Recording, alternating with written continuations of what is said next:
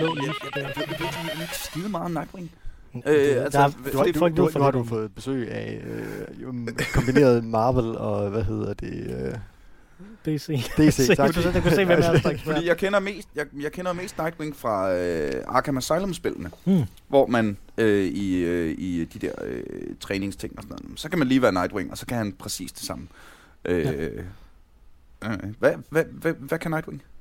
Jamen altså, han kan jo alt det, som Batman har lært ham. Altså, det var Robin, han var Robin før, nu er han Nightwing. Nå, øh, er det Robin? Åh, oh, se, det vidste jeg slet ikke. Det, det, det, det, er det Robin, der er blevet cool? Det er den oprindelige Robin. Det, det er Dick Grayson. Så efter de var færdige med deres homokollektiv, så tager han til Blüdhaven og bliver Nightwing og får sådan nogle lysende blå stave, som man kan slås med.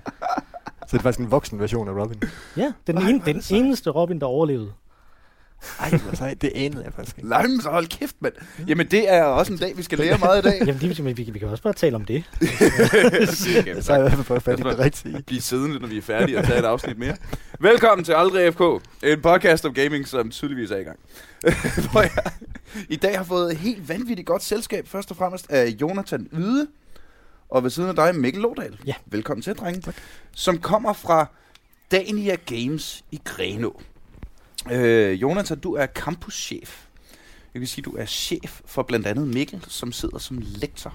Mm-hmm. Og øh, skal vi ikke lige øh, starte fra en anden af, hvis der skulle sidde nogle lyttere og ikke ane, hvad fanden er Dania Games, Jonathan? Jo, øh, jamen altså Dania Games, det er, ja, vi ligger egentlig under det, der hedder Erhvervs-Kalmedania, som er et, øh, en uddannelsesinstitution i Jylland. Øh, den har hovedsæde i Randers, men vores campus, det ligger i Grenå, og det har navnet Dania Games, fordi vi arbejder med spil. Øhm, mm. Og vi har, øh, vi har en øh, uddannelsesportefølje, der består af to fuldtidsuddannelser. Der er datamatiker og multimediedesigner, og det er begge to med et hardcore fokus på spiludvikling. Så har vi en øh, deltidsuddannelse eller efteruddannelse, som går på forretningsudvikling inden for spiludvikling. Og så har vi Institut for Dansk Spiludvikling, som er sådan vores udvikling og forskningsafdeling, som Mikkel er øh, head of. Og så har vi... Øh, Øh, GameHop Danmark, det ja, var det, jeg prøvede at sige. GameHop Danmark, der er vores øh, inkubations- og iværksættermiljø. GameHop Danmark? Ja. Det er nu, der lige nede her, det lyder sgu da sejt. Det er også rigtig sejt, og der har vi, øh, det er typisk øh, studerende fra, fra os, øh, fra Grenå i det hele taget, som, øh, som havner der, hvis de har forretningsidéer og ønsker om at udvikle og starte en spilvirksomhed. Mm. Og lige nu så har vi om, om tretten tyve virksomheder, som er... Øh, forbundet med GameHop'en. Nogle af dem, de langt størstedelen sidder i Grenå, i de faciliteter, vi har. Nogle sidder inde i Aarhus, i noget, en aflægger i noget, der hedder Ideas Lab, og nogle sidder i Aalborg, og øh, vi har bestemt en i Herning. Ja, ja, der er i hvert fald en, der kommer fra Herning. Jeg ved ikke, om han, hvordan han er, om man sidder i Herning, eller man sidder i Grenå. Det kan jeg faktisk ikke huske endnu. Mm-hmm. Men vi samler i hvert fald altså, øh, talenter, der ønsker at udvikle spil, og det... Øh, Sige, det går egentlig meget godt. Jamen, jeg skulle lige til at sige, det er mit indtryk af, nu har vi jo haft mange øh, efterhånden, øh, af både danske spiludviklere og nogle af de her inkubationsvirksomheder, øh, jeg ved ikke om det er altid virksomheder, interesseorganisationer og videre, og så møder jeg jer og finder ud af, når I findes også, og I er også kæmpestore.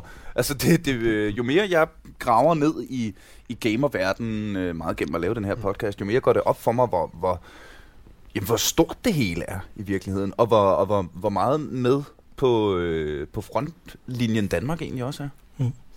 Ja, altså man kan sige, det der, det der er specielt ved den danske spilbranche, er, at der er de her enkelte fyrtårne, ikke? Altså I O mm. øh, Interactive er jo det, er jo det klassiske store øh, triple A-fyrtårn, og så er der jo Cybo og Kilo Games, som ligger i, i København og Aarhus, som har lavet Subway Surfers, som jo ligesom mm. indtjener rigtig meget, ikke? Og så er der, så er der en rigt, rigtig, rigtig mange små virksomheder. Øh, og det, når vi siger, at vi har tyve virksomheder ude ved os, så er det faktisk, øh, tro det eller hvad, cirka ti procent af antallet af virksomheder i Danmark, mm. der beskæftiger sig med spil. Ja. Øh, men de er jo så også alle sammen relativt små, ikke? Altså, mm. vi har ikke, vi har ikke sådan nogle millionforetagender, men vi har nogen, som der har nogle pæne sådan, investeringer, nogen, der har nogle publisher deals rundt mm. omkring os og sådan noget. Så. Ja, vi har nogen, der har øh, faktisk eksisteret rigtig lang tid. Vores ældste virksomhed derude, de hedder øh, Clearcut Games. Og de, øh, de har ligget der lige så lang tid, som vi har, som er cirka siden øh, to tusind og ti. Jeg tror faktisk, de oprettede i to tusind og ni, mens de gik i gymnasiet. Men Ej, øh, de eksisterer stadigvæk ude hos os og lever i bedste velgående. Øh, laver meget work for hire og laver spil. Øh, så det siger noget om, at de virksomheder, der er, mange af dem, det er virkelig nogen, der altså, de er ildsjæle, og det er nogen, der vil noget. Altså, de, de vil. Ja, man kan, og, det, og det siger også noget andet om spilbranchen, ikke? Altså, at, at det vi tit tænker på som spilbranchen, det er de her øh, virksomheder, der kun laver spil, og kun laver spil, mm. der kommer ud på markedet. Og rigtig mange af dem, som der egentlig er i spilbranchen, er de her relativt små virksomheder, som så laver her en opgave for den, for den anden virksomhed, og for den anden virksomhed, eller laver noget konsulentarbejde, og laver lidt undervisning, hist og pist og sådan noget også. Mm. Så altså, det, det er sådan nogle klassiske små iværksættervirksomheder i virkeligheden, ikke? Altså. Som bare øh, er bundet op på spilbranchen med alt, hvad den indebærer. Måske ja. Ikke nødvendigvis hardcore øh, programmering, men lige så meget støttefunktionerne, lige så meget øh, ja, salg og marketing, øh, hvad ved jeg. Ja, altså, det, jo, de laver hardcore programmering i fleste af vores. Altså, vores den, den af vores uddannelse, der er størst, det er datamatikeren, som er sådan en programmerings... Mm. Øh, tung, ikke? Altså, så de fleste af dem, som vi spytter ud, er ret gode til at programmere. Så, men det, de gør, det er, at de så kan producere noget ret hurtigt indtil det, ikke? Altså, hvor den klassiske spilbranche, der tænker man jo, der skal bruges en masse penge i starten, og så skal vi iterere, så længe vi nu har penge til det, ja. Og så lægger vi det ud, og ja, ja, ja. Så ser vi, om det ikke, om det ikke virker, ikke? Øh, så er der rigtig mange af de her små virksomheder, som, der er også en del i Aarhus, øh, som ikke nødvendigvis har noget med os at gøre, nogle af dem har noget med, har noget med os at gøre, øh, som der laver som der lever af at gøre det her, ikke? Altså, mm.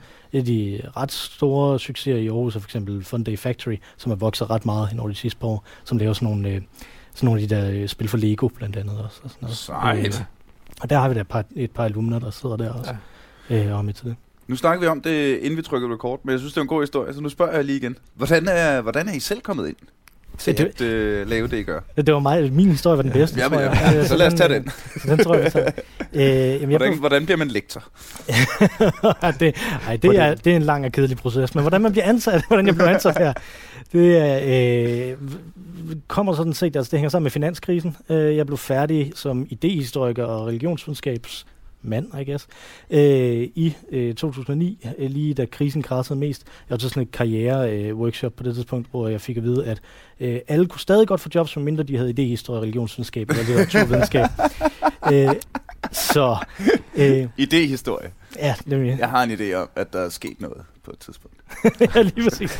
Næ, nemlig en idé, historisk situeret. Det er jo klart, hvad, hvad man vil ansætte mig til. Ja. Øh, så jeg kom i sådan nogle arbejdsløshedskurser øh, hos en anden aktør, hvor øh, en af de ting, man skulle, det var, at man skulle ringe på en stillingsannonce hver dag. Og der havde Jonathan så lavet, fordi han skulle lave det her øh, spiludviklings, øh, spilprogrammøruddannelse ude i Grenå, havde han lavet sådan en stillingsannonce, hvor man skulle kunne en masse ting, og jeg kunne jo ikke noget. Så jeg ringede og sagde, jeg kan ingen af de ting, som du skal bruge, men til gengæld så er jeg gratis. Øh, og så har jeg jo spillet computerspil, siden jeg var fem, fire eller fem mm. eller sådan noget på min brors øh, Amiga øh, ja, ja, ja. først, og så solgte han den, og det var jeg meget vred over. Så fik jeg selv en, og jeg har haft en N E S og så alt sådan noget, ikke? Og så tænkte mig over det. Det er faktisk interessant. Øh, altså lige, når jeg hører, hvordan du kom med i hele øh, situationen, inden vi griber ind i det. Jamen, den starter jo sådan set samme sted som, som Mikkel, fordi... Øh Jeg arbejdede egentlig øh, på det tidspunkt på en erhvervsskole, erhvervsskole som sådan lidt... Øh, jeg underviste i webudvikling, og ligesom Mikkel er jeg også uddannet humanist, og jeg skulle have et job, og tilfældighederne gjorde, at jeg endte med at undervise i webudvikling. Mm. Øhm, og efter at have gået der et stykke tid, så kom jeg til at nævne et par ting omkring spil til den rigtige person i organisationen, som lige tog fat i mig og sagde, hey, vi kunne godt tænke os at lave noget mere med spil, end det vi gør i forvejen. Fordi og der det var, var altså lidt spil. to tusind og ni, så vidt jeg forstår. Det var to tusind og ni, ja. Det er da ret sejt, at, det, øh, at være så... Ja, det skal siges, at ude i Grenå, hvor vi jo så ligger, der ligger der et, øh, et spilgymnasium, der hedder Game College, øh, mm. og det har ligget der et stykke tid, og det var en af de første gymnasier, der tog det alvorligt at integrere spil i, øh, i uddannelsen. Og ud af det, der sprang så en idé om, vi skulle have en videregående uddannelse, der også integreret spil, så de havde nok gået videre fra. Mm. Den fik jeg så for ansvar for at, at prøve at bygge op. Øhm, og øh, jeg fik lov til at ansætte en mand. Og så var det jo meget heldigt, Mikkel han kom og tilbød sin arbejdskraft gratis. Ja, så jeg sagde bare haps med det samme. Øhm. Så det er sådan et, et, et meget sjældent syst- tidspunkt, hvor systemet rent faktisk virkede. Ja. Det her arbejdsløshedssystem, ikke? Altså. Ja. Og der, men derfra, der, øhm, så fik vi banket det i gang, øhm, som den første videregående uddannelse, som og faktisk stadigvæk første vid- eller eneste videregående uddannelse, som tager spil alvorligt som et, øh, et omdrejningspunkt mm. direkte efter en ungdomsuddannelse. Ja. Så er sket der en masse politisk scener, så vi blev splittet ud fra der, hvor vi startede, så nu er vi en del af det, der hedder Erhvervs-Kalmedania og så videre. Men i Grenå har vi altså stadigvæk to forskellige uddannelsesinstitutioner, som begge to fokuserer på spiludvikling, på, øh, som man kan starte allerede på ungdomsuddannelser, øh, og så ved de videregående uddannelser. Ja. Og det er, jo, det er jo noget, jeg, når jeg øh, hænger med, øh, med venner og så videre, der har, der har drømme om spiludvikling, de snakker alle sammen, jamen, så skal vi jo til Grenå. Ja. Altså, vi plejer jo også det, det er jo bare sådan, øh, det er jo bare en præmis. Ja. Grenå, det er Danmarks spilhovedstad. Øhm, nu prøver jeg at lade være med at grine, når jeg siger det, for det er svært at bruge, bruge Grenå og hovedstad i samme, samme sætning. Men som spilhovedstad, så er det altså bare, det er stedet, det sker. Øhm, og som jeg sagde før, altså, vi har iværksættermiljø, vi har øh, forskning og udvikling, og vi har mm. ungdomsuddannelser, og vi har videregående uddannelser, som har det her mega ensporede fokus på spiludvikling. Ja. Og øh, det afspejler sig også i vores studerende, for sådan, de kommer fra hele landet. Vi har øh, faktisk fra hele rigsfællesskabet. Altså, vi har grønlandere, der kommer, og vi har Bornholmer, og så alt ind imellem, ikke? Ja, ja. Undtagen sønderjyder, jeg ved ikke. Jamen, der dem har vi ikke, dem har vi ikke særlig mange af. Der computerspil i Sønderjylland. Jamen, det er noget med internettet, ikke noget der. Nå, okay, godt så. Øhm. Vi skal til at sende flyers til Sønderjylland. Smid dem ud med fly, ja. Tror jeg, det er den eneste måde. Vejen er ikke så god dertil heller og sådan noget. Man kan sige, nu hvor det hele er på plads ude ved os, det har taget nogle, nogle år sådan rigtigt for det hele til at være der, ikke? Men nu kan man, hvis man starter i de der ungdomsuddannelser, øh, og man så tager vores videregående uddannelse, og man så øh, laver en virksomhed og tager den deltidsuddannelse, der er der accelerationsforløbet, så kan man faktisk bruge syv og et halvt år derude på ja. At lave spil, ikke? Altså, øh, og, og langsomt blive mere og mere opgraderet i det, ikke? Altså, så. Øh, inden vi, og det skal vi snakke meget mere om. Inden, inden jeg kommer lidt længere ind, kunne jeg godt tænke mig at øh, snakke lidt med jer om, hvad, hvilke spil spiller I selv? Fordi jeg har det i, i, i tydeligvis gamere. Mm. At, det, at det kommer helt derfra. Øh, og noget af det, øh, jeg har kunnet mærke i min, altså jeg har jo også folkeskole, gym og et år i H X og uni og alt det der, ikke? Og, og kæft, hvor kan man mærke meget forskel, når man kan mærke en lærer, der faktisk har en oprigtig interesse og en rigt, oprigtig passion for det, de underviser i. Så hvad spiller I selv, dreng? Du får lov at starte med det. Jeg får lov at starte. Det, jeg spiller mest lige nu, det er Skyrim igen, fordi yeah. jeg, har, jeg har en Switch. Skyrim igen er fandme også et godt spil. Ja, lige præcis. øh, nu, det, var, det var på tilbud i påsken til Switch, og så tænkte jeg, nu skal jeg, nu skal jeg gøre det på... Nå, øh, kan det det? Ja, nemlig, så, så nu kan man spille det på toilettet, ikke? øh, og det tænker jeg, det, det bliver jeg nødt til at prøve. Og det, er det godt? Det synes jeg, altså, det kører, det kører meget. Jeg spillede det på PlayStation tre i sin tid, og det ligner ret meget den version af det egentlig. Jamen det der med, at du, du ligesom har en, en hånd til hver hånd. Ja, ja jamen, jeg, det fungerer egentlig meget. Altså, jeg, jeg spillede kun i sådan en håndholdt mode, det eneste mm. jeg gjorde indtil videre. Det, det, der var skægt ved det, det var, at jeg gjorde præcis den samme fejl. Øh, den her gang, som jeg gjorde første gang, som jeg kan huske, fik mig til at stoppe. Eller første gang, jeg spillede Skyrim.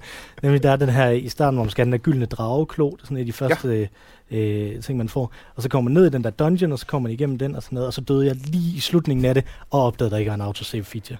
At det kun, når man går igennem døre, ikke? Så forfra den dungeon, så så jeg bare, åh, jeg er næsten på level tre, brrr, nede på level et. Altså, Uh, men den her gang har jeg taget mig sammen, og nu er jeg... Øh, Lært at save. Lige, nu er jeg blevet rendt ind ud af døre hele tiden. Nu er blevet leder af The Champions og sådan nogle ting, så nu prøver jeg at se, om jeg ikke kan, om jeg kan gå ind på det. Hvad siger du? Companions? Ja, Companions. Ja, ja. ja The Champions. Champions, ja. Champions siger, fordi at samtidig med, at jeg spiller det, som min kone, hun spiller Dragon Age Inquisition igen. Åh, oh, øh, oh, det, det er hun simpelthen hoppet på. Det er hun øh, ret, ret vild med. Hun er i øvrigt også litteraturhistoriker, og der er nemlig, det der er skægt ved Dragon Age Inquisition, det er, at, at vi sådan set begge to er enige om, at det er meget, meget solidt syv ud af ti spil, eller sådan noget, yeah. ikke? Altså, yeah. det er sådan meget fint, øh, men der er sådan lidt romankvalitet over det, at der er de her karakterer, og man går sådan rundt i det, og det tager lang tid, og sådan noget, ikke? En søgningsroman, det er øh, de elendige, ikke? Mm. Øh, så, det, så det skal jo helst være noget, der tager lang tid. Så, så det er rigtig godt. Så kan man, så kan man spille det spil igen, og så kan man prøve lidt herover, ikke? Nu kan jeg være lidt sammen med den karakter, lidt sammen med den karakter. Yeah, yeah, yeah. Så det er meget, ja. Så, så, så det er derfor, ikke? Altså, det hygger, det kan man hygge sig med. Så jeg spiller ret mange forskellige små spil. Øh, i går det gør man vel automatisk, når man laver det, I laver, ja. øh, og bliver, øh, hvad hedder det, øh, ja. Jeg, jeg ledte efter en eller anden øh, link til passiv rygning. Men, ja, passiv gamer. Det er øh, man, man, inhaler, man inhalerer nærmest ja. De her spil, ikke? Altså, jeg, der, der er sådan en, øh, en mærkelig spildesigner, der hedder Pippin Barr, mm. som, jeg, som jeg altid plejer at, at tage frem, når jeg skal bruge et eller andet eksempel på noget underligt i, mit, øh, i min undervisning. Og der fandt jeg så et øh, science fiction-spil, der hedder It is as if you are doing work, som jeg underviste i i går. Som er sådan, det lyder som min arbejdsdag. Ja, lige præcis. Det er sådan en øh, arbejdssimulator, så det er sådan, det er sådan Windows femoghalvfems øh, U I, der er så popper det op, så skal man bare trykke, sådan, som om man hacker i en halvfemser-film, ikke? Man bare trykke, og så skriver den automatisk sådan nogle øh, e-mails, så skal man ind imellem ind og trykke på nogle knapper og sådan noget. Fordi præmisset er, at det er sådan en ting, der er lavet i fremtiden, hvor øh, robotterne har overtaget alt arbejdet, men det er nogle mennesker, som der er traumatiseret af. De vil gerne blive traumatiseret. Øh, jeg spillede det i en halv time, og så gik det op for mig, måske skulle jeg lave noget andet, når nu jeg er på løn. øh, fordi det lød ikke. Det, Ej, det, er research. Ud, det, var andet, det er research. Det. Ja, det er nemlig det. En halv time, synes jeg var research, men det var sådan. Så er sådan en timer op i starten, hvor der står, so many work units until promotion, og så dukker det op. Så bliver man sådan en data integrator og sådan noget i det. Det er meget, meget fascinerende godt spil. Pippin Barr, ham kan jeg virkelig anbefale, hvis man... Pippin Barr. Ja.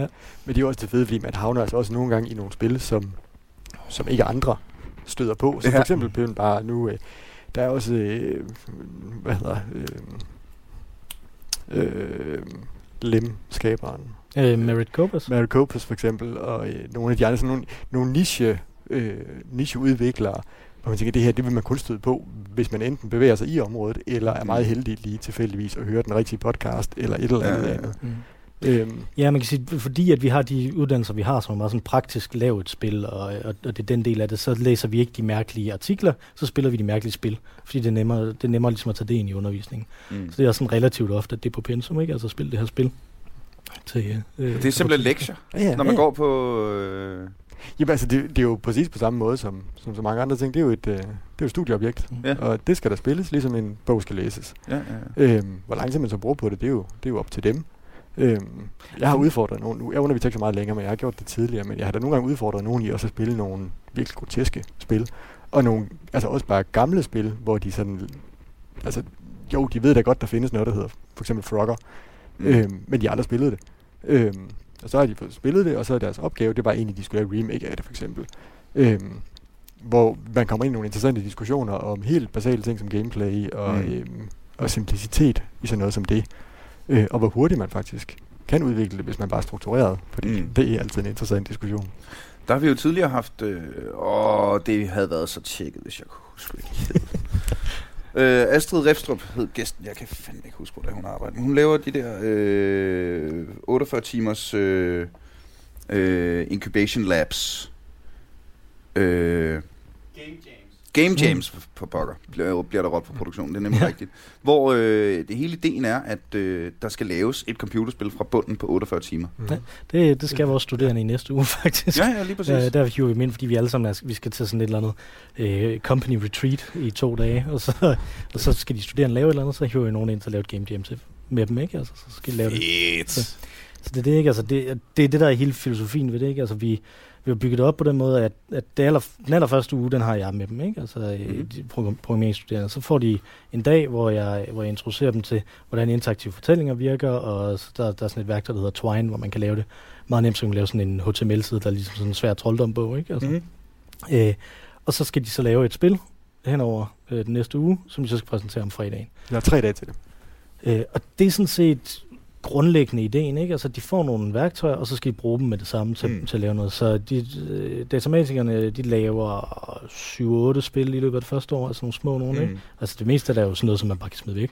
Men indimellem, så kommer noget, som de, som de kan... Det, det, lyder, over, det lyder super dejligt, at det bliver operationaliseret på en eller anden mm. måde, ikke? Fordi der, der kan jeg mærke, der kan jeg i hvert fald mærke stor forskel på min egen indlæring, om det er sådan øh, tavleundervisning, nu får du det her at vide, eller om det er tavleundervisning efterfulgt af praktisk, nu skal du bruge det. Mm. Og det, det er jo vores filosofi. Altså, den går egentlig meget på, vi har en øh, pædagogisk model, som vi selv har, har oparbejdet, udarbejdet, med inspiration fra nogle øh, internationale partnere i øh, Holland blandt andet, og spiluddannelser i Spanien. Mm.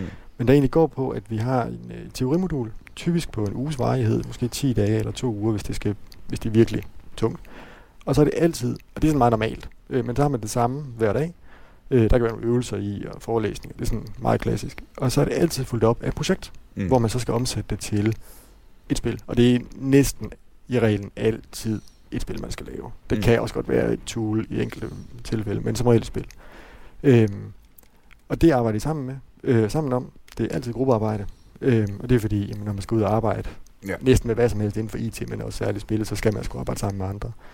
Øh, undervejs i den proces, så det er ikke noget med, at vi bare lukker dem ud og siger, nu må I klare jer selv. Altså så har vi det styret, der er, øh, underviseren trækker sig ud af det, men så kommer der sådan en procesvejleder ind. Og det er en, der har, nu har vi en fast en, men det er en, der kommer fra industrien, han har haft sin egen spilvirksomhed også. Og han snakker med dem undervejs, de her grupper, hvordan det, hvordan det går. Altså han hjælper dem ikke, men han hjælper dem med processen, mm. og får dem til at sætte ord på den, så de egentlig kommer i mål med det.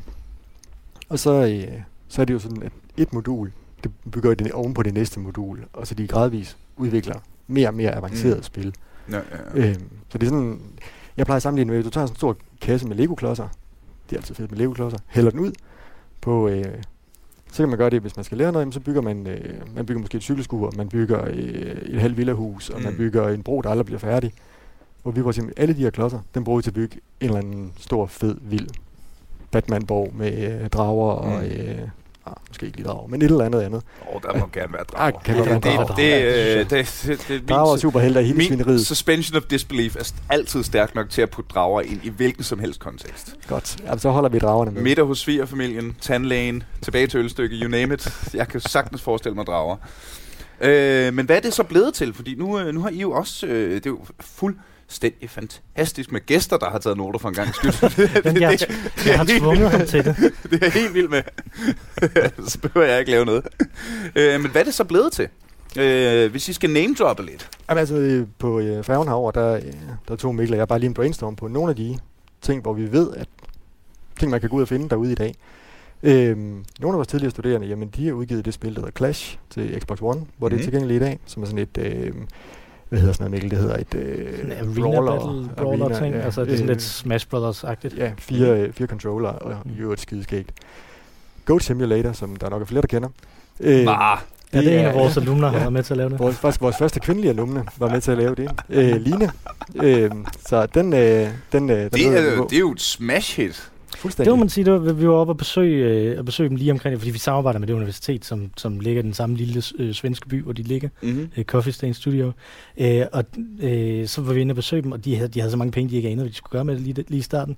Og så prøvede de først at udbetale det som løn, øh, men det er jo et skandinavisk land, så det skal man jo ikke gøre. Så, så, så måneden efter, så købte de bare en skærm mere til alle, mens de prøvede at finde ud af, hvad de skal gøre. Nu har de, lavet, de har lavet sådan en investeringsfond, som der investerer rundt i, øh, i spilvirksomheder, øh, som der fremmer Panama diversitet og, og sådan noget. Ja. Nej, nej, nej, nej. Altså, skandinaviske spilvirksomheder, der fremmer diversitet. Så. Det lyder enormt det svensk. Ja, ja, det er nemlig meget svensk, men det er rigtig godt også.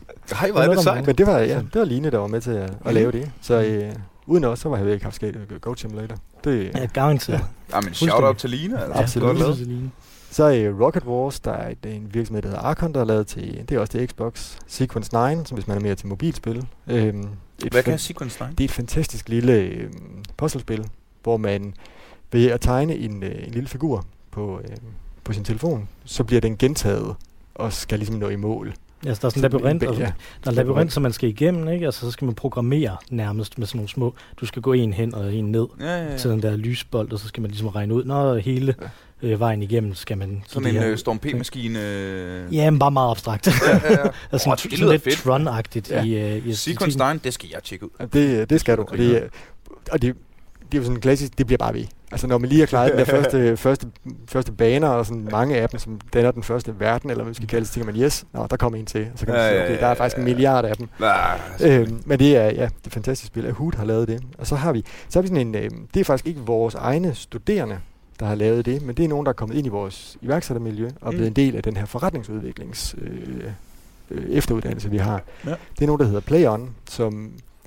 Ja, de, egentlig, de har en virksomhed, der hedder Skift Selv, som handler med hårde hvidevarer. Mm-hmm. Men de har ligesom øh, opbygget den virksomhed, men de har bare en passion for at lave spil. Så de har lavet et browserspil, der hedder Tank Wars, øh, som i øvrigt er meget morsomt. Øh, multiplayer browserspil, der små mm-hmm. tanks, der skyder hinanden. Det er altid sket. Ja, ja. Øhm, det er helt scorched ja, earth. Men de er så kommet ind i vores øh, inkubationsmiljø, mm-hmm. fordi de manglede den her forretningsforståelse. Mm. Og øh, det, er jo, det, det er jo sådan lidt en anden øh, måde at komme ind hos os på. Så er der Warp Rights, som er... Øh, et meget flot anlagt øh, øh, amerikansk borgerkrigsspil, så den fuldstændig mm. historisk korrekt, øh, som har en, det bliver kickstartet af en virksomhed, ja, ja. der hedder øh, Campfire Games, også ude fra Grenå, øh, Og det blev, og de har stadigvæk kørt sådan PayPal øh, crowdfunding på det. Og der er, altså der er sådan nogle borgerkrigsfanatikere, som ja. bare hælder penge ind i det ja, her. Ja, ja. Og det er simpelthen, altså det er øh, historisk øh, korrekt ned til de mindste detaljer.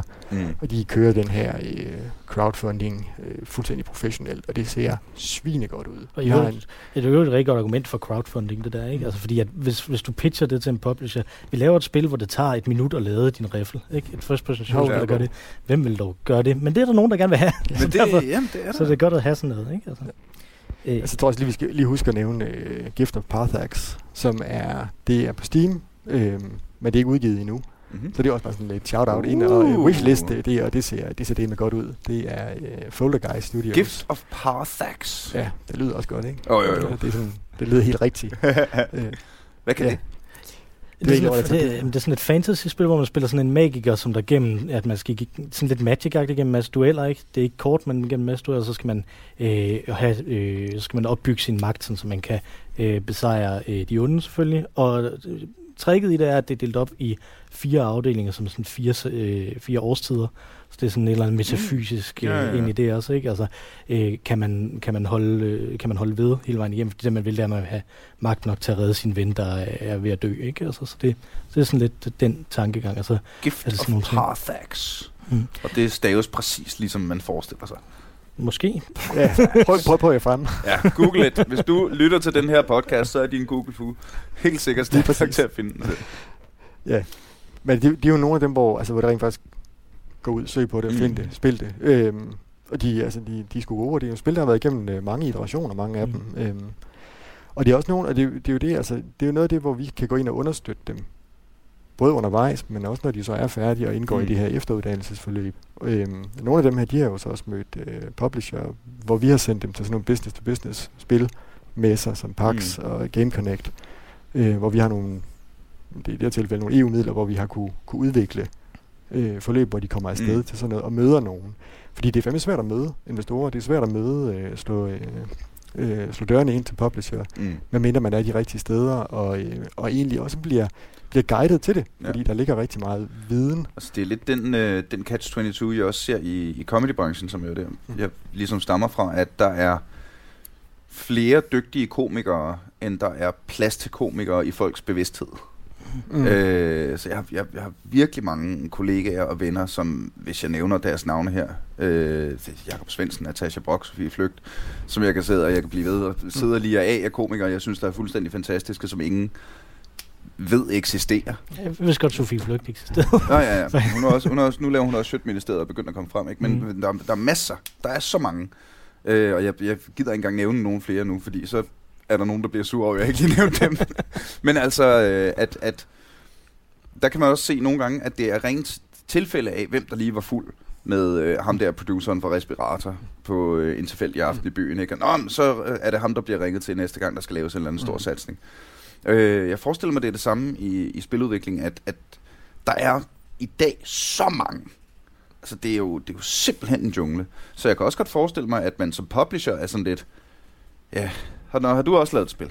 Det er man i hvert fald. Ja, det, det handler virkelig meget om at kunne vise noget, og kunne sælge noget, når man så også har fat i dem. Mm. Øhm, yeah.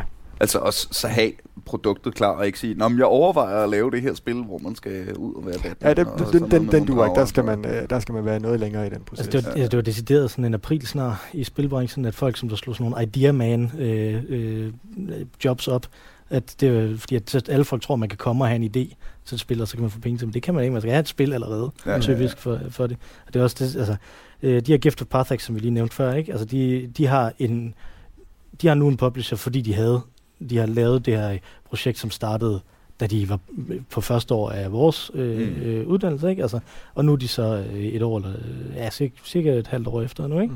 Mm. Øh, at de blev, at de blev færdige, ikke? Og nu er det så klart til, at de har fået den her publisher, mm. og det skal ud i Rusland og sådan nogle steder, ikke? Altså, det er sådan en øh, one C Productions, mm. tror jeg, eller sådan noget, ikke? Mm. Øh, som, når man bladrer i Steam, så har de rigtig mange, i hvert fald der er udgivet deres historie. Øh, det var øh, en af mine øh, Facebook-venner, øh, skrev, øh, at, at kigge ind i sit Steam-library må være sådan, piger har det, når de kigger ind i deres tøj og siger, jeg har ikke en travl at tage på. Ja, lige præcis. Det, det gør jeg bare sådan en anden dag, for jeg sad og blev lidt efter noget, jeg skulle til at spille. Ja, ja, og så kigger lidt man ned og sådan, ah, gider jeg samle lidt op ja. igen. Ah. Men du, Mikkel, øh, du laver også forskning. Ja, lidt forskning. Jeg laver mere udvikling, for okay. at lave sådan en teknisk distinktion, om man så må sige. Ja, men det er Fordi, jo der er en stor forskel. Ja, nemlig, altså forskel. Jeg laver ikke rigtig så meget peer-reviewed øh, værk. Jeg er faktisk peer-reviewer nogle gange på nogle ting, men jeg mm. laver ikke så meget selv. Øh, men så laver jeg, altså, for eksempel den her pædagogiske model, det, det, det er mig, der har lavet den, ikke? Altså, mm. Så jeg har ud, udviklet det, og så ellers så har jeg skrevet en bog om virtual reality, fordi vi har et, et V R-lab ude ved os, så jeg har skrevet sådan en introduktion til det. Og jeg skrev en bog om den hollandske spilbranche, fordi vi arbejder sammen med dem også. Jeg var nede og interviewede en masse dernede også. Øh, og en om forretningsmodeller, øh, øh, som overraskende nok, jeg troede, den ville blive uddateret, men det er den faktisk ikke. Den fungerer. Kan vi blive enige om, at den her sætning startede med, nu har jeg jo ikke skrevet så meget. Jeg har kun skrevet den her bog, og den her bog, og den her bog, og den her bog, og den her bog. Så starter mange samtaler med Mikkel. Altså, jeg er immun over for dem, men det er sådan noget nyt for dig, kan jeg godt se.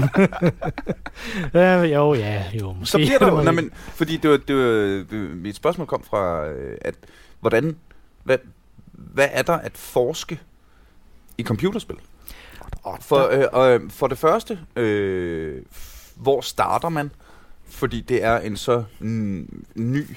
Altså, der er folk, der har forsket i litteratur og i musik i århundreder. Mm-hmm. Men, men det her er så nyt. Hvor, hvor fanden starter man på en eller anden måde? Der, der er jo... For, for det første kunne man starte der, hvor alle folk allerede havde gjort det, ikke? Der er en ting, som, som, som vi faktisk snakker over på vejen, øh, snakker om på vejen herover, at, øh, at man kan se på, på spil simpelthen som tekster, og så bruge litteraturkritik på det, mm. og, og så se det som narrativ og sådan noget, ikke? Og det har åbenlyst nogle problematikker, ikke? Du dækker mig ret meget e-sport, begrænset hvor meget man ligesom kan se det som ja. tekst, når det er sådan et Counter-Strike-spil, ikke? Altså, øh, men men, men kan man også gøre det ved for eksempel Dragon Age? Nu lad os tage Dragon Age Origins, fordi det var det, jeg godt kunne lide ud af serien, ikke? Som jeg synes var fuldstændig fantastisk skrevet. Øh, men vil det ikke være... Så det kan, man, kan jeg sagtens se, at man kan angribe øh, latur, hvad hedder litteratur, historisk litter, litteratur teoretisk. Men, men, men er det nok?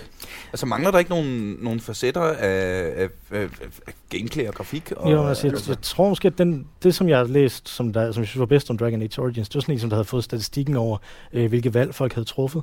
Og så lavede sådan en teori om, hvordan vi spiller spil, og om vi spiller dem moralsk eller umoralsk, og hvordan det er. Så prøvede de at lave sådan nogle, øh, sådan nogle øh, kliniske forsøg ved siden af, hvor de stillede folk spørgsmål for at kortlægge deres, mm. deres moral privat, og så hvordan det afspejler, hvordan de selv gjorde, hvordan folk generelt gjorde i, i Dragon Age Origins. Hvor mange sprang, sprang atombomben i Fallout tre, ikke? Ja, nemlig sådan. Hvor mange onde mennesker er der her i verden? Ja, det, jeg, jeg havde en overgang, hvor, øh, hvor når jeg slappede af, så spillede jeg Dragon Age Origins igen. Øh, som psykopat-dværg. Øh, så det var bare sådan et dværg, som prøvede at gøre ting så ondt som muligt, ikke?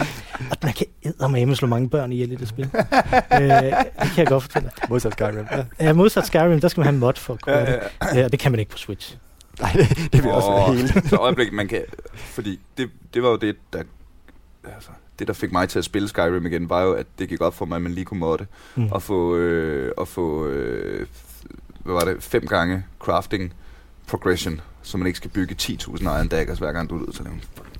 Nå, en anden snak. Det var et tidspunkt. Hvor fanden kom jeg fra? Forskning. Øh, forskning. Ja. Øh, forskning. Men man kan se på det som tekst, og så kan man se på det her som, som en slags dataindsamling, kan man sige, ikke? Og så kan man se på det som systemer også, ikke? Altså, man kan også se på det ud fra altså, psykolog, altså psykologi. Øh, hvad, det var lidt inde på den, men altså, hvordan spiller man? Øh, og hvordan påvirker spil? Altså, spil er virkelig interessante som, som objekter på mm. virkelig mange områder. Og ja, som Mikkel sagde, vi bruger faktisk halvdelen af naturen herover på at diskutere, hvordan angriber man spil fra en litteraturteoretisk mm. vinkel. Øhm, vi har arbejdet sammen med psykologer, som har brugt spil øhm, i altså læringsobjekter til mm. børn. Øhm, ikke som at lære færd- altså med, med at lære sociale færdigheder. Så der, der er faktisk rigtig, rigtig mange indgangsvinkler til mm. forskning inden for spil. Ja, der er også, altså spil, spil kan laves på så mange forskellige måder, ikke? Altså der er forskel på at, at lave et spil, som primært handler om, om at optimere og vinde, ikke? Som det vi, igen e-sport, ikke? Altså der det handler det meget om at optimere og have de rigtige strategier og sådan noget. Og så sådan et spil som øh, øh, the, øh, som Gone Home eller What Remains of Edith Finch eller sådan mm. et eller andet, ikke? Altså, som, hvor man hvor man ligesom vinder det ved at spille det. Bare, ikke? Altså, eller det, som jeg snakkede om før, ikke? om, om en arbejdssimulator, ikke? Ja, ja. Altså, hvordan vinder man det? Det gør man ikke. man vinder det ved at lære noget af det, ved at finde ud af noget om det, ikke? Altså, øh, og, og hvorfor spiller man Dragon Age igen? Hvorfor spiller man, altså, hvorfor spiller man Skyrim igen? Der er en masse forskellige muligheder der i, ikke? Altså, mm. Og det, det er sådan noget, det, som der er. Altså, der, der, forskning kan man lave på rigtig mange forskellige måder med det. Det er en af de ting, som vi har gjort ret meget i, og som, som jeg i øvrigt også derovre ved siden af, øh, er noget med omkring gamification. Altså, spiller er designet øh, til at få folk til at spille det, og hvordan man, hvordan man ligesom styrer folk igennem øh, rum, og hvordan man, man incentiverer folk til at spille mm. noget og sådan noget, ikke? Altså, og det, det kan man jo overføre til alle mulige andre øh, forskellige sammenhænge. Det kinesiske samfund for eksempel, der tror mm. jeg vist nok, de er ved at lave et pointsystem for det. Øh, men altså, der er, altså, så der er alle mulige måder, man ligesom kan gribe det an på, ikke? Øh, vi, vi lavede i tilbage i to tusind og seksten lavede vi sådan en oversigt over alle dem, som har brugt spil til, øh, til, øh, i sundhedssektoren. Mm-hmm. Og i sundhedssektoren der kan man bruge det dels til patienter, sådan, så, hvis, sådan, så det bliver sjovere at huske på, hvad for noget medicin man tager, og hvad for noget genoptræning man skal til. Ja, og, slags. Og man kan faktisk bruge det mere i højere og højere grad til at træne øh, personale, både i den medicinske sektor og også i alt muligt andet. Øh, nu snakker jeg om virtual reality før. En af de ting, som man gør der, det er at, øh, hvis man har en maskine, som der koster rigtig meget, øh, for eksempel en printer, øh, mm. som der skal lave magasiner, ikke? De koster rask væk hundrede tusind dollars, ikke? Øh, nogen skal lære at reparere dem. Men hvis man nu ødelægger sådan en for at ja. reparere det, så er det måske bedre at bygge den som en tre D-model, og så lave oh, en V R-applikation ja. til at gøre det. Det, er det rigtigt spil? Det er sådan lidt i den retning, ikke? Fordi at det er, øh, prøver at få de her dimser til at hænge sammen, og prøver at løse de her op. Men der altså, altså, man begynder at proppe gamification på, så det bliver en mere lærende oplevelse, ja, en mere ja, ja. engagerende oplevelse i hvert fald. Og i øh, en, en, en lidt anden, øh, når vi snakker øh, nu, nu når vi snakker sundhed, så synes jeg også, jeg har læst et sted, at man bruger Tetris som øh, behandlingsmiddel til P T S D.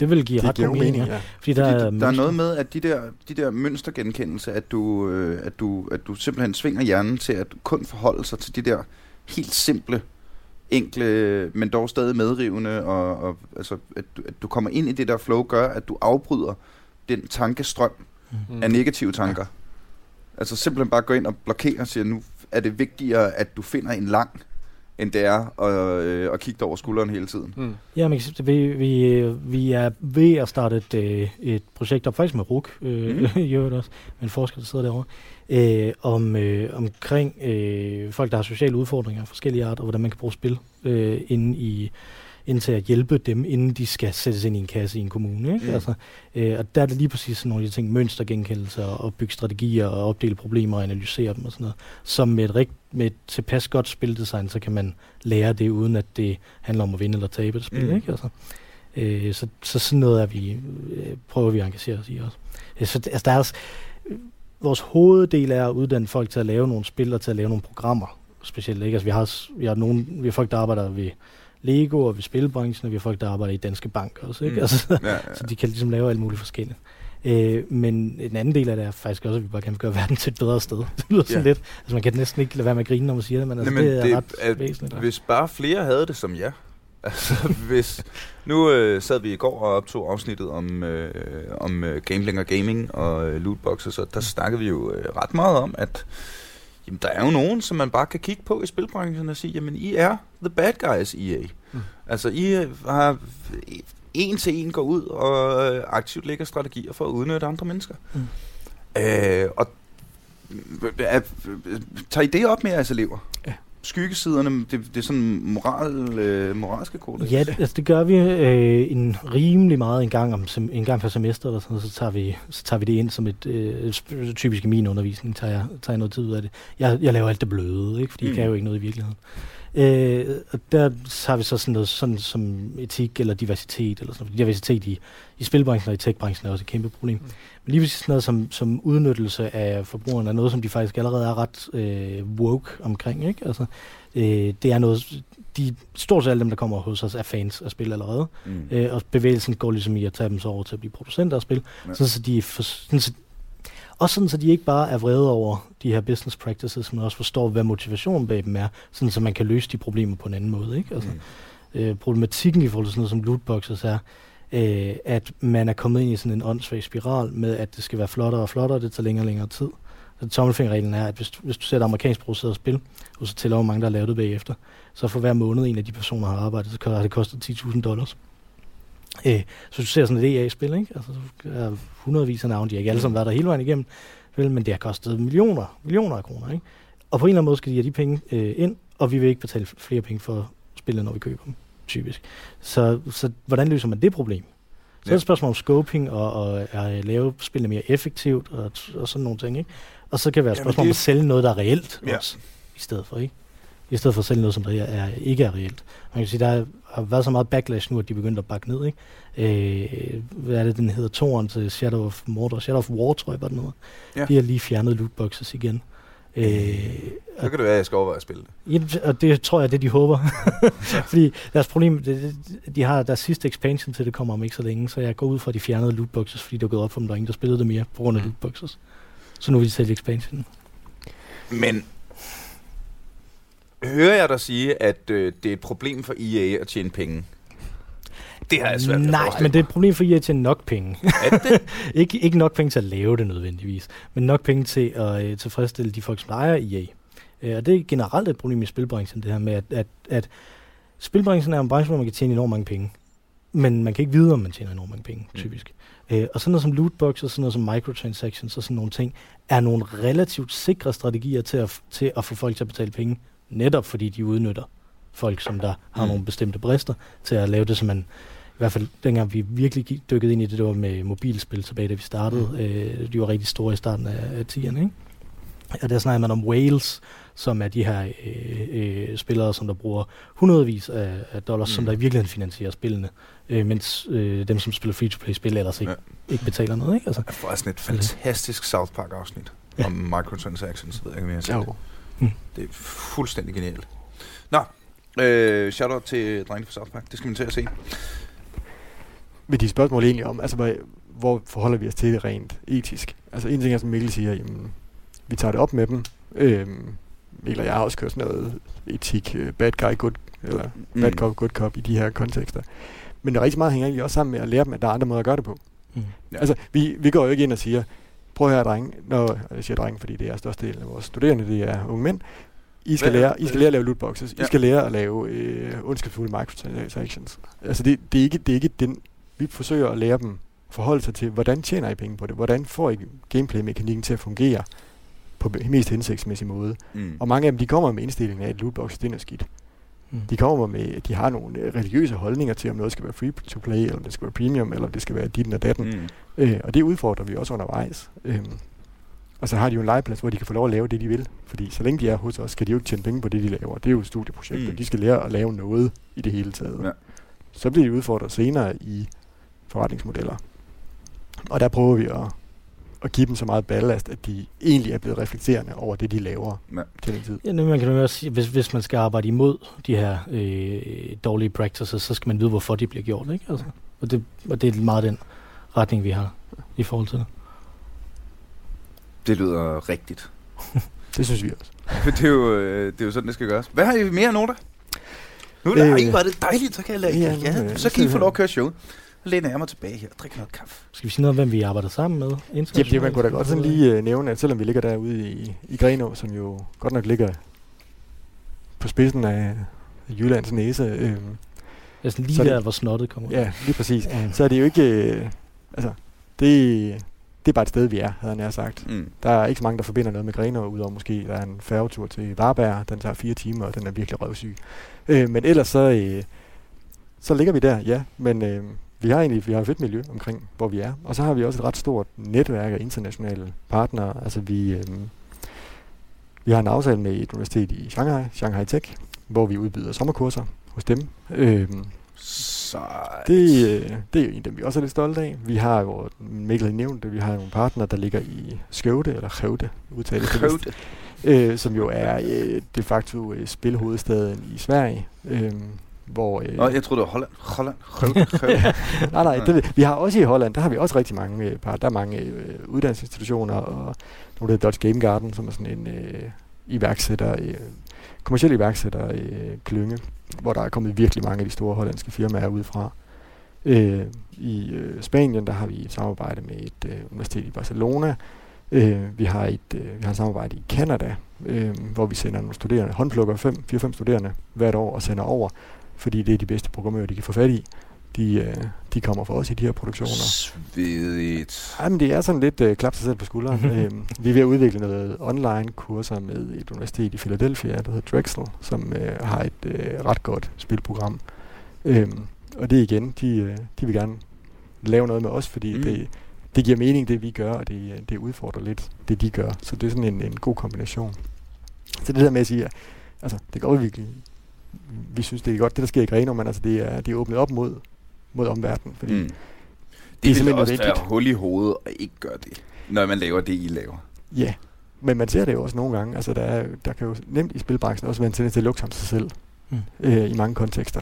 Hvordan mener du? Øh, jamen enten så øh, vi bevæger os væk fra det, men der har været en periode, hvor man øh, altså som, øh, som spiludvikler i Danmark egentlig har haft nok i sig selv øh, som virksomhed, eller hvor man som... Øh, Øh, altså dem, der har beskæftiget sig med spil, enten ud fra forskning eller mm. uddannelse, eller hvad det nu er, at det, det er sådan noget, man, man, man gør lidt som sådan et, øh, ja, for sig selv.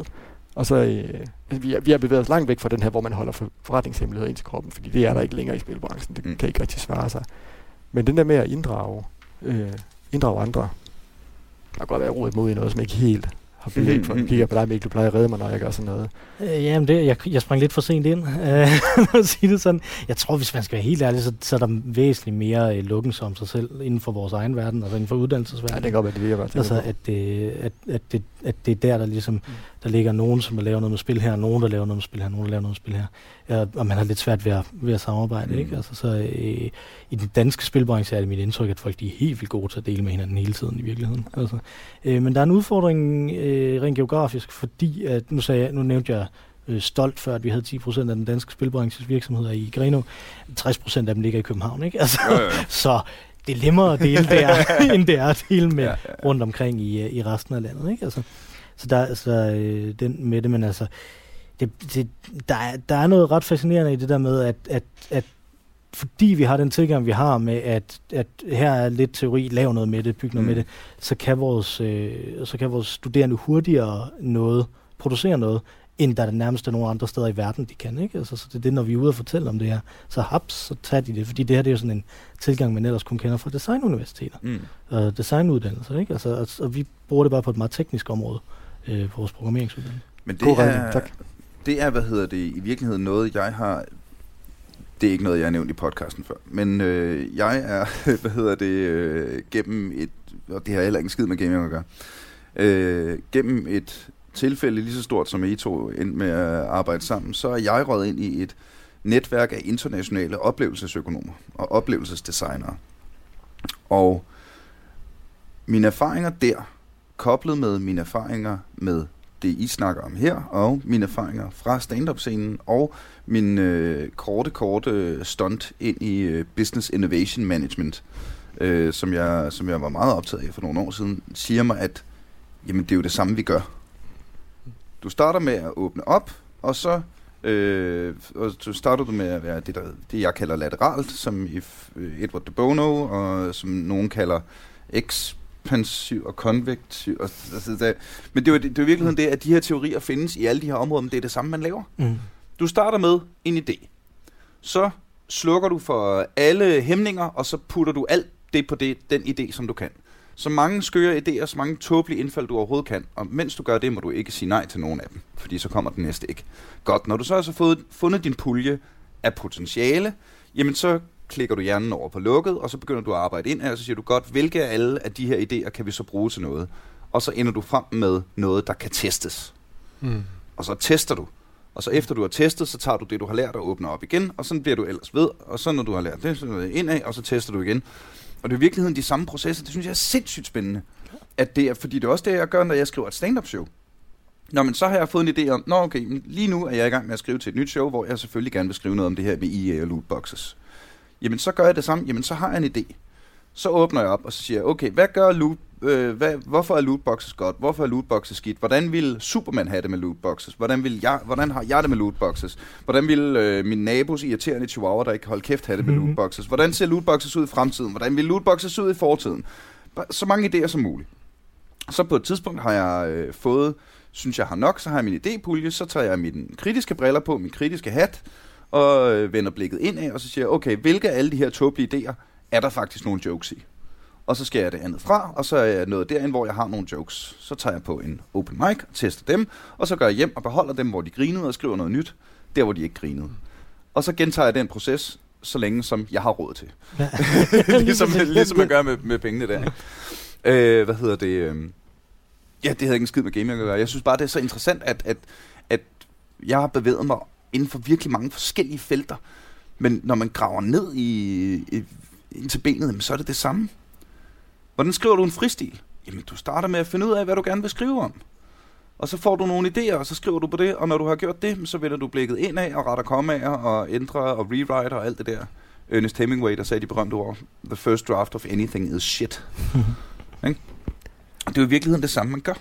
Øh, så det synes jeg bare var interessant lige at... Lige og det er rigtig interessant, det er jo, når man så er bevidst om det, som du siger. Mm. Fordi det er jo noget af det, vi har itereret hen over mange gange. Altså det er jo den, den samme proces, men det er også den bevidsthed om, at det er det, vi gør. Ja. Øh, fordi man kan også sige, at hele udviklingen af vores setup ude i Grenå og vores uddannelser, så er det jo også været præget af en øh, B M-tilgivelse frem for ja. B M-lov. Og, og det er jo netop det, det der med at... Hovedordet er jo det, den her en iteration, mm. øh, som man kalder det i, i, i designverdenen. Og lige så alle kan være med på den. En iteration er, et, er en idé, komma noget. Jeg ved ikke, hvordan jeg, man ellers skal forklare det. Ja, altså, jeg, man bruger det samme i software-design også, ikke? Og så siger man, at en iteration er øh, hele vejen igennem en proces for, med, for en idé, ikke? Altså, mm. øh, så, så man kan sige, det er jo din proces, der du har alle de her idéer til en joke, ikke? Og dem skriver, det skriver du med, det er de her jokes, jeg prøver, ud at teste, hjem og skrive igen, ud at mm. teste, hjem og skrive igen. Hver gang du er ude at teste, hjem og skrive igen, er så det en iteration. Ja. I sin software. Det er en spiral, spiralform, der går fremad ja, ja, ja. og vender tilbage til det og samme. Og så på et eller andet tidspunkt har man itereret nok til... Og i, i teorien kan man blive ved. Mm. Du kan altid blive ved med it, men der kommer bare et tidspunkt, hvor at de ressourcer, det kræver for at iterere mere, ikke øh, øh, står lige med de ressourcer, du kan få ud af at iterere mere. Mm. Altså, jeg kan altid skrive mere til en joke, men der kommer et tidspunkt, hvor hvis jeg har lavet den lang tid, og jeg har brugt den lang tid på at rewrite, når jeg har tænkt mange nye tanker og det ene og det andet, så kommer der et punkt, hvor jeg skal sidde mange timer for at bidrage med bare en ny lille punchline mm. til den her joke, som er så indgroet og integreret. Hvilket vel sikkert er det samme øh, med både med studiet og med computerspil, ikke? At, at nu har I så været i gang i ni år. Ja, det må det være. Så det må være gået, gået gennem mange iterationer. Så er I vel også ved at finde sådan formen, ikke? Jo, altså det, på, på nogle områder er vi ved at finde formen, og så er der nogle områder, hvor vi stadigvæk, der, der er plads til forbedring. Mm. Og øh, det er jo også sådan, at vi, vi kan jo heller ikke lige gå med, med hænderne i lommen, så i det øjeblik, at vi er nået til et sted, hvor der begynder at være overskud til noget andet, ja, jamen, så kaster vi os over det. Øhm, og det er også det, vi startede med en uddannelse, det var, det var datamatikeren.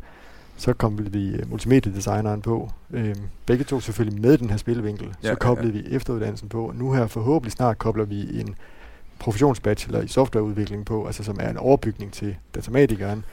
Men hvor, øh, er, det, er, det, er det rent benhård kodning uanset hvad? Fordi jeg tænker, der er jo mange elementer af spiludvikling. Der, der er jo også illustrator, og der er writer, og der er øh, sådan nogle øh, slips- og jakkesæt-dudes, der, der knipser meget og godt kan lide at, godt kan lide at gå til business lunch meetings. Øh, som det, det sidste er jo det, vi har den der deltidsuddannelse. At de skal gøre dem så de meget. De skal lære at knipse. Ja. Men det er faktisk, hvis, hvis, hvis vi starter bagfra, så er det faktisk den, den globale udfordring for spiluddannelser. Det er, at man ikke kan få businessfolk til at snakke med udviklere mm. øh, generelt. Så hvis der er nogen, der løser det, det håber vi jo på et eller andet tidspunkt, det kan lykkes også at løse det rigtigt, øh, så, så har man guld, ikke? Altså, mm. fordi det er de to ting, der skal snakke sammen. Øh, grafik er lige præcis der, vi udfordrer, fordi vi har, vores multimediedesignere øh, laver noget grafik, og de laver øh, design af øh, levels, og de laver interaktionsdesign og den slags, ikke? Mm. Mens øh, datamatikeren, det er sådan hardcore programmering, ikke? Øh, så, det, så det er ligesom de to ting. Vi har ikke Vi har ikke en grafikeruddannelse. Vi har ikke en grafikeruddannelse, mm. vi har ikke en writer-uddannelse. Altså, det er heller ikke en audio-designer. Altså, der, nogle af de her øh, virksomheder, som vi snakker om før, trækker jo så på nogle af os, ikke? Altså, jeg, jeg har hobbydesignet en masse, øh, en masse spil, hvor jeg har skrevet rigtig meget, fordi mm. jeg ikke har lavet dem digitalt, typisk. Jeg har lavet, jeg har lavet skal, jeg, skal, jeg tilstå, ja, skal. skal jeg tilstå det mest nørdede, jeg ja, nogensinde har lavet? Okay, vi spillede Dungeons and Dragons, ikke? Mm. Øh, og der lavede vi så en kampagne. Øh, vi var teenagers, så øh, vi havde ikke andet at lave, fordi vi spillede Dungeons and Dragons, får man ikke andet at lave, når man er teenager. øh, så havde vi en kampagne, som gik i mange år, så tænkte vi, hvad gør vi med det her? Vi laver da en expansion til Magic the Gathering, baseret på vores egne figurer. Så jeg har designet et expansion set til Magic the Gathering, baseret på de karakterer, som jeg var D M for i Dungeons and Dragons. Yeah! Åh, det er fedt. Og jeg har den derhjemme printet ud, øh, hvor nej, sådan ti tolv stykker af dem er der er illustreret, fordi en af de andre, øh, en af spillerne kunne tegne. øh, men jeg, jeg var åbenlyst mere nørdet, så, jeg, så jeg designede dem rent faktisk færdigt. Jeg fandt position mechanics og sådan noget, ikke? Fordi der var en, der var en af dem, der var øh, tyve, oh, og så, så skulle han jo kunne stjæle, og sådan, så skulle ja, ja. finde mekanik på det og sådan noget.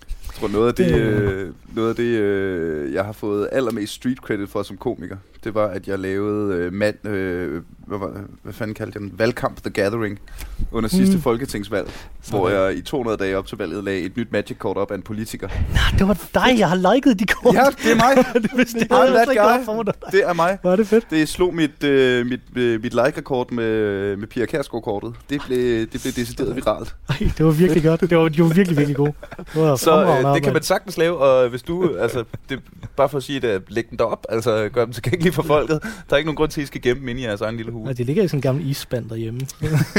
Venter på, min min søn bliver stor til at spille dem. Ja, satser på, at de bliver penge hver en dag. Nej, næppe. Nej, men der skal du tænke på, de er ret sjældne. Ja, det er rigtigt. Der er, der er noget med, der er kun originaler. Der er noget med det der udbud efterspørgsel. øh, om der skal bare, de der match- jeg, jeg tror, det skal være et minimum af efterspørgsel, før den mekanisme ligesom øh, øh, fungerer. Øh, ja. ja men, men, men, men altså, ja. Programmering eller øh, overordnet som designer og interaktionsdesign er de to øh, hovedlinjer, der vi har. Mm. Og programmering tager to og et halvt år, og den anden tager to år, ikke? Altså, så. Så. Øh, hvad har I mere noter, drenge? Fordi jeg ved, jeg ved, øh, noget gennem. Jeg vil da bruge noget, det synes jeg. Jeg, jeg, jeg kunne faktisk godt tænke mig at sige en ting, som vi ikke har sagt endnu, som vi kun, vi kun har antydet, som, som Jonathan også sagde, at, at vi har helt vildt mange øh, mandlige ja. studerende, de og vi vil rigtig gerne have nogle kvindelige studerende, og det er ligesom du, altså ligesom det har været svært at opdage, at vi fandtes for dig, så er det svært for alle mulige, fordi vi er rigtig dårlige ja. til at fortælle om os selv. Mm-hmm. Øh, og, og faktisk så, øh, det her, der er ingen grund til, at man ikke skulle kunne komme ind, øh, nærmest ligegyldigt, hvad ens baggrund er. Det er ikke kun et spørgsmål om kønsdiversitet, det er alle mulige former for diversitet. Ude ved os, vi har... Øh, der er mange altså, hvide drenge, ikke? Der er mange hvide drenge, vi har, altså, man, der er ingen, det, der er nogle forudsætninger sådan med, hvilke fag man skal have, sådan matematik, øh, hvis man skal være programmør og sådan noget. Mm. Men lige så når man har opført dem, man behøver ikke at kunne programmere i forvejen, og vi laver noget hele tiden, vi skaber noget hele tiden. På den måde kan man sige, at der er ikke nødvendigvis så meget øh, uddannelse i design i det, i spildesign, men man designer jo spil hele tiden. Mm. Så man lærer det på samme måde, som de fleste i spilbranchen nok har lært det. Yeah. I virkeligheden nemlig ved at lave nogle spil. Ikke? Altså, øh, så alle, altså, det vil super gerne have mange flere forskellige øh, yeah. øh, tilgange til det. Øh, også fordi du kan se, jeg er nærmest den hvideste mand, du nogensinde kan møde. Ikke? Altså, det kunne være rart at have nogle andre. Jeg kender Nikolaj Stockholm. Han, han, okay. øh, han, han blanker der lige lidt af i hudfarve, men han har til gengæld ikke lavet øh, en expansion til Magic kort baseret på deres egen Dungeons and Dragons. Der, der er ikke mange, der kan eller vil prale af det. jeg, havde en, øh, jeg havde en joke i mit, øh, i mit seneste show. Øh, det er jo ikke nogen debat, det er jo ikke nogen hemmelighed, at der har været en del debat øh, på nettet de sidste års tid, meget specif- i den danske live-rollespilsmiljø, øh, som jeg også er en del af. Øh, meget, meget specifikt baseret på øh, diversitet, øh, specifikt med det der med hudfarve.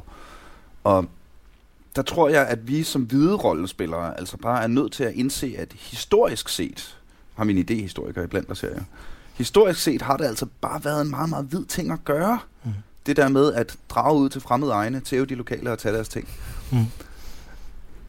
I know. Men der er, der er jo også noget med, at... at ja, nu bliver det helt antropologisk lige pludselig, ikke? Men, men kæft, der er mange hvide nørder. Nu har jeg lige været til Copenhagen Games her i påsken, ikke? Og kæft, der er mange hvide nørder, mand. Er du sindssyg? Ja, lige så det var det var netop. Der er også, der er også mange altså, statistisk set flest hvide mennesker, så det giver meget god mening, ikke? Men øh, men altså det, men det, det er både et spørgsmål om om altså der der er det, den her privilege diskussion, ikke? Ja. Altså altså man har overskud til det både til at være nørd, men også til at komme til sådan nogle steder, så man går mm. hen og ser alle de her nørder samles, ikke? Øh, nu nævnte G D C før, som er sådan en Game Developers Conference i San Francisco, der er en gang om året. Øh, og der er der sådan et panel, som det hedder One Reason to Be, hvor det er øh, spiludviklere fra alle de steder, som der ikke normalt har råd til at tage mm. billetter til, fordi det er folk fra U S A og Canada måske også, og så fra Europa og øh, mm. Asien, øh, Østasien, som ja. der har råd til det, så der får de ligesom samlet nogle, øh, nogle få af de folk, som der er, fordi ellers folk har ikke penge til det for det første, og den her gang ville de alligevel ikke kunne lave det her panel, fordi de ikke kunne få visum ind i U S A, ikke? Så der er alle mulige former for privilege, som, ja. som folk de... Som, som, som gør, at det... At som vi, mere diversitet til Grenå. Gerne, ja, meget gerne. Vi vil, øh, vi vil gerne se spilangrebet fra alle vinkler. Lige præcis. Lige præcis. Og alle baggrunde. Så, ja. øh, så længe man er interesseret i spil, så er man velkommen i Grenå. Ja. Og det og igen, altså der er ikke, man kan nærmest ikke skære sig på det. Vi, det lyder farligt, at vi starter øh, mandag med at høre, hvordan spillet er, fredag har du lavet et spil. Men det er faktisk fordi, at man kan gøre det. Og det kan, at man kan skabe spil så hurtigt. Ikke? Jamen, det, det, det vil jeg da, som nu kan jeg jo ikke udtale på, på andre vegne end min egen, men det vil jeg da selv som studerende synes var mega fedt. Ja, det, det, synes, det, det synes det er de også. Reaktionen. Altså, det er, det er fedt. Først bliver de lidt bange, men så, så ligesom når de kommer i gang med, så synes de, det er fedt. Lige præcis.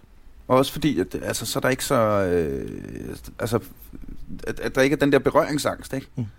At det ikke måske bliver taget så skide højtideligt. Bare kom i gang. Altså. Ja, det er også... Altså, folk kommer, når de, når de kommer, og de siger, at de vil lave spil, så vil de... Dengang vi startede, ville de lave World of Warcraft, nu ville de lave ja, ja. et eller andet, ikke? Altså Destiny eller sådan noget, ikke?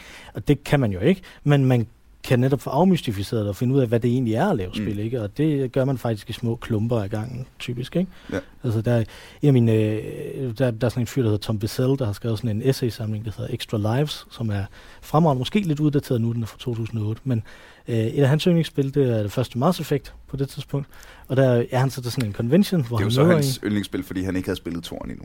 Ja, lige præcis. Det var ikke lavet endnu. Det var, øh, stakkels mand. Nå, lige meget. Æ, og der, han til en convention og møder en, og, så, og han siger, som der siger, jeg har arbejdet på Mass Effect. Oh, gjorde du, det var mit yndlingsspil. Og alt det her i narrativet, og det her, det var fedt, og den her scene, hvor jeg skal vælge mellem de her to, og hvem der skal dø, og sådan noget. Ej, hvor var det fedt. Ja, jeg lavede lyssætning på isplaneten, siger han sådan en ikke?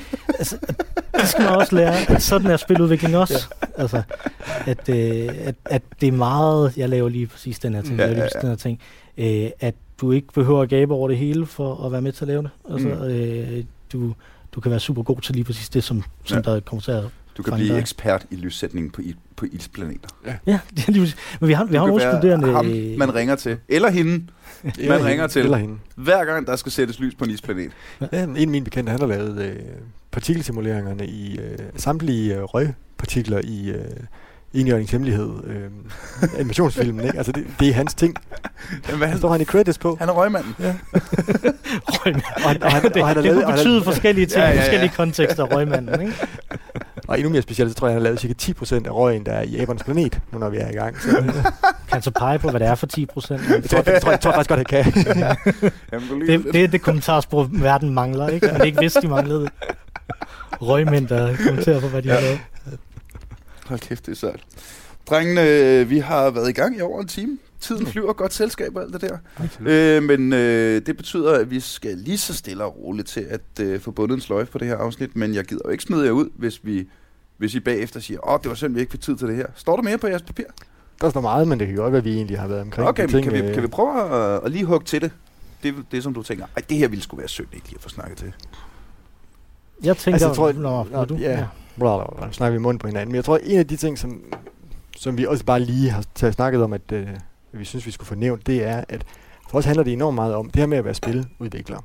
Når man kommer ud til os i Grenå, jamen mange steder, så mange uddannelser, så har man den her fornemmelse af, at nu, øh, nu simulerer vi noget, eller nu leger vi lidt. Mm. Den, når man kommer ud til os, jamen så kommer man med et mål om at blive spiludvikler. Eller som minimum i hvert fald beskæftige sig med spil i to, to og et halvt år. Mm. Så vi tager det alvorligt.